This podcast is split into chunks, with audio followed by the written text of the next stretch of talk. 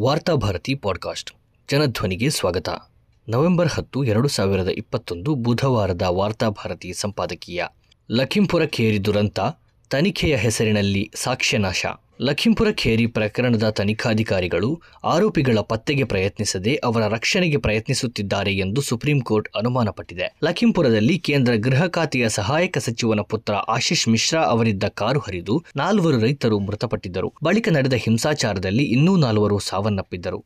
ಹಲವರು ಗಾಯಗೊಂಡಿದ್ದರು. ಆರೋಪಿಗಳನ್ನು ಪತ್ತೆ ಹಚ್ಚುವುದಕ್ಕೆ ಭಾರಿ ತನಿಖೆಯ ಅಗತ್ಯವೇನೂ ಇದ್ದಿರಲಿಲ್ಲ. ಸಾವಿರಾರು ಜನರ ಸಮ್ಮುಖದಲ್ಲಿ ನಡೆದ ಘಟನೆ ಇದು. ದುರಂತದ ವಿಡಿಯೋ ಈಗಾಗಲೇ ಸಾಮಾಜಿಕ ಜಾಲತಾಣಗಳಲ್ಲಿ ವೈರಲ್ ಆಗಿದೆ. ದುರಂತ ನಡೆದು ಒಂದು ತಿಂಗಳಾಗಿದೆ. ಆರೋಪಿಗೆ ಸಂಬಂಧಿಸಿದ ಸಾಕ್ಷ್ಯ ಕಲೆ ಹಾಕಲು ಪೊಲೀಸರಿಗೆ ಕಷ್ಟವಾಗುತ್ತಿದೆ. ಪೊಲೀಸರು ಆರೋಪಿಯನ್ನು ಬಂಧಿಸುವುದಕ್ಕೆ ಸಾಕ್ಷ್ಯ ಸಂಗ್ರಹಿಸುವ ಬದಲು ರಕ್ಷಣೆಗೆ ಸಾಕ್ಷ್ಯ ಸಂಗ್ರಹಿಸುತ್ತಿದ್ದಾರೆ ಎಂದು ಸುಪ್ರೀಂ ಕೋರ್ಟ್ ಆರೋಪಿಸುತ್ತಿದೆ. ಇದೇ ಸಂದರ್ಭದಲ್ಲಿ ಹಿಂಸಾಚಾರಕ್ಕೆ ಸಂಬಂಧಿಸಿ ಈಗಾಗಲೇ ಪ್ರತಿಭಟನಾ ನಿರತ ಹಲವು ರೈತರನ್ನು ಬಂಧಿಸಲಾಗಿದೆ. ಪ್ರತಿಭಟನಾ ನಿರತ ರೈತರ ಮೇಲೆ ಅಪರಿಚಿತ ವಾಹನಗಳು ಹರಿಯುವುದು, ಆ ದುರಂತದಿಂದ ರೈತರು, ಮಹಿಳೆಯರು ಮೃತಪಡುವುದು ಇತ್ತೀಚೆಗೆ ಸಾಮಾನ್ಯ ಎನಿಸಿದೆ. ಇವು ಉದ್ದೇಶಪೂರ್ವಕವಾಗಿ ನಡೆಯುತ್ತಿರುವ ಅಪಘಾತಗಳು ಎಂದು ರೈತ ಮುಖಂಡರು ಆರೋಪಿಸುತ್ತಿದ್ದಾರೆ. ಪ್ರತಿಭಟನಾ ನಿರತ ರೈತರನ್ನು ನೇರವಾಗಿ ಎದುರಿಸಲು ಸಾಧ್ಯವಾಗದೆ, ಸರ್ಕಾರ ಇಂತಹ ಅಪಘಾತಗಳ ಮೂಲಕ ಬೆದರಿಸುತ್ತಿದೆ ಎನ್ನುವ ಶಂಕೆ ರೈತರಲ್ಲಿ ಉಂಟಾಗಿದೆ. ಪ್ರತಿಭಟನಾಕಾರರನ್ನು ವಿವಿಧ ತಂತ್ರಗಳಿಂದ ದಮನಿಸುವ ಪ್ರಯತ್ನ ನಡೆಸಿ ವಿಫಲವಾಗಿರುವ ಸರ್ಕಾರವೇ ಇಂತಹ ಅಪಘಾತಗಳನ್ನು ಪ್ರಾಯೋಜಿಸುತ್ತಿವೆಯೇ ಎಂದು ಅನುಮಾನ ಪಡುತ್ತಿರುವಾಗ ಈ ದೇಶದ ಸರ್ವೋಚ್ಚ ನ್ಯಾಯಾಲಯ ಈ ಅಪಘಾತದ ಆರೋಪಿಗಳನ್ನು ಪೊಲೀಸರು ರಕ್ಷಿಸುವುದಕ್ಕಾಗಿ ಸಾಕ್ಷ್ಯ ಸಂಗ್ರಹಿಸುತ್ತಿದ್ದಾರೆ ಎಂದು ಆರೋಪಿಸಿದೆ. ಪ್ರತಿಭಟನಾಕಾರರನ್ನು ವಿವಿಧ ತಂತ್ರಗಳಿಂದ ದಮನಿಸುವ ಪ್ರಯತ್ನ ನಡೆಸಿ ವಿಫಲವಾಗಿರುವ ಸರಕಾರವೇ ಇಂತಹ ಅಪಘಾತಗಳನ್ನು ಪ್ರಾಯೋಜಿಸುತ್ತಿವೆಯೇ ಎಂದು ಅನುಮಾನಪಡುತ್ತಿರುವಾಗ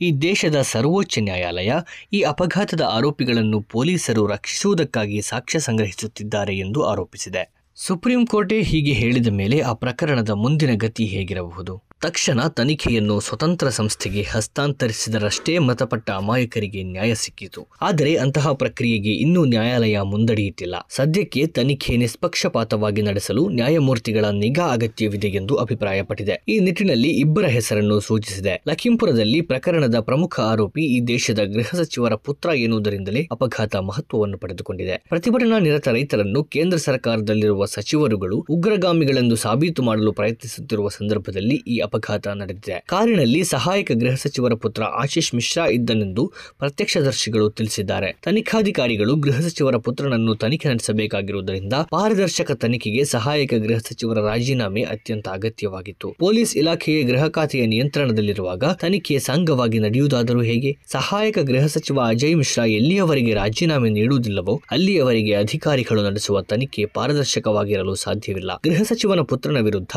ಗೃಹ ಸಚಿವನ ಅಧೀನದಲ್ಲಿರುವ ಅಧಿಕಾರಿಗಳು ಸಾಕ್ಷ್ಯ ಸಂಗ್ರಹಿಸುವುದು ಭಾರತದ ವ್ಯವಸ್ಥೆಯಲ್ಲಿ ಸುಲಭವೂ ಅಲ್ಲ. ಅವರ ರಾಜೀನಾಮೆ ಸಾಧ್ಯವಿಲ್ಲ ಎಂದಾಗಿದ್ದರೆ ನ್ಯಾಯಮೂರ್ತಿಯ ನೇತೃತ್ವದಲ್ಲಿ ಸ್ವತಂತ್ರ ತನಿಖೆಯೊಂದನ್ನು ನಡೆಸುವುದೇ ಸರಿಯಾದ ಕ್ರಮ. ಇಲ್ಲದೇ ಇದ್ದರೆ ಆರೋಪಿಯನ್ನು ಬಂಧಿಸುವುದಕ್ಕೆ ಅಲ್ಲ. ಇರುವ ಸಾಕ್ಷ್ಯಗಳನ್ನು ನಾಶ ಮಾಡುವುದಕ್ಕೆ ಗೃಹ ಖಾತೆ ತನ್ನ ಅಧಿಕಾರಿಗಳನ್ನು ಬಳಸಿಕೊಳ್ಳುತ್ತದೆ ಮತ್ತು ಈ ಪ್ರಕರಣದಲ್ಲಿ ಅದುವೇ ನಡೆಯುತ್ತಿದೆ ಎಂದು ಈಗಾಗಲೇ ಸುಪ್ರೀಂ ಕೋರ್ಟ್ ಕೂಡ ಹೇಳಿದೆ. ಕಾರು ಆಕಸ್ಮಿಕವಾಗಿ ಹರಿದಿರುವುದು ಅಲ್ಲ ಎನ್ನುವುದು ಈಗಾಗಲೇ ವೈರಲ್ ಆಗಿರುವ ವಿಡಿಯೋಗಳು ಹೇಳುತ್ತವೆ. ಹಾಡ ಹಗಲು ಜನರು ನೋಡುತ್ತಿದ್ದಂತೆಯೇ ಕಾರು ರೈತರ ಮೇಲೆ ಹರಿದಿದೆ. ಇನ್ನು ಕಾರಿನೊಳಗೆ ಸಚಿವರ ಪುತ್ರ ಇದ್ದನೇ ಎನ್ನುವುದನ್ನು ಕಂಡುಕೊಳ್ಳುವ ಕೆಲಸ ನಡೆಯಬೇಕು. ವಿಪರ್ಯಾಸವೆಂದರೆ ಪ್ರಮುಖ ಆರೋಪಿಯ ಮೊಬೈಲ್ಗಳನ್ನು ಇನ್ನೂ ತನಿಖಾಧಿಕಾರಿಗಳು ವಶಕ್ಕೆ ಪಡೆದಿಲ್ಲ. ಹಾಗೆಯೇ ಸಂತ್ರಸ್ತರನ್ನು ಆರೋಪಿ ಸ್ಥಾನದಲ್ಲಿ ನಿಲ್ಲಿಸುವ ಕೆಲಸವೂ ನಡೆಯುತ್ತಿದೆ. ಅಪಘಾತದಿಂದ ಮೃತಪಟ್ಟ ರೈತರ ಪ್ರಕರಣಕ್ಕೆ ಆದ್ಯತೆ ಕೊಡದೆ ಅಪಘಾತ ನಡೆದ ಬಳಿಕ ಸಂಭವಿಸಿದ ಹಿಂಸಾಚಾರಕ್ಕೆ ಸಂಬಂಧಿಸಿ ತನಿಖಾಧಿಕಾರಿಗಳು ಆಸಕ್ತರಾಗಿದ್ದಾರೆ. ಅವರನ್ನು ಅತ್ಯಾಸಕ್ತಿಯಿಂದ ಬಂಧಿಸುತ್ತಿದ್ದಾರೆ. ಈ ಮೂಲಕ ಅವರ ಉದ್ದೇಶ ಏನು ಎನ್ನುವುದು ಸ್ಪಷ್ಟವಾಗಿದೆ. ಸಿಎಎ ಪ್ರತಿಭಟನಾಕಾರರನ್ನು ದಿಲ್ಲಿ ಗಲಭೆಯಲ್ಲಿ ಸಿಲುಕಿಸಿದಂತೆಯೇ ಇಲ್ಲಿ ಹಿಂಸಾಚಾರವನ್ನು ಮುಂದಿಟ್ಟುಕೊಂಡು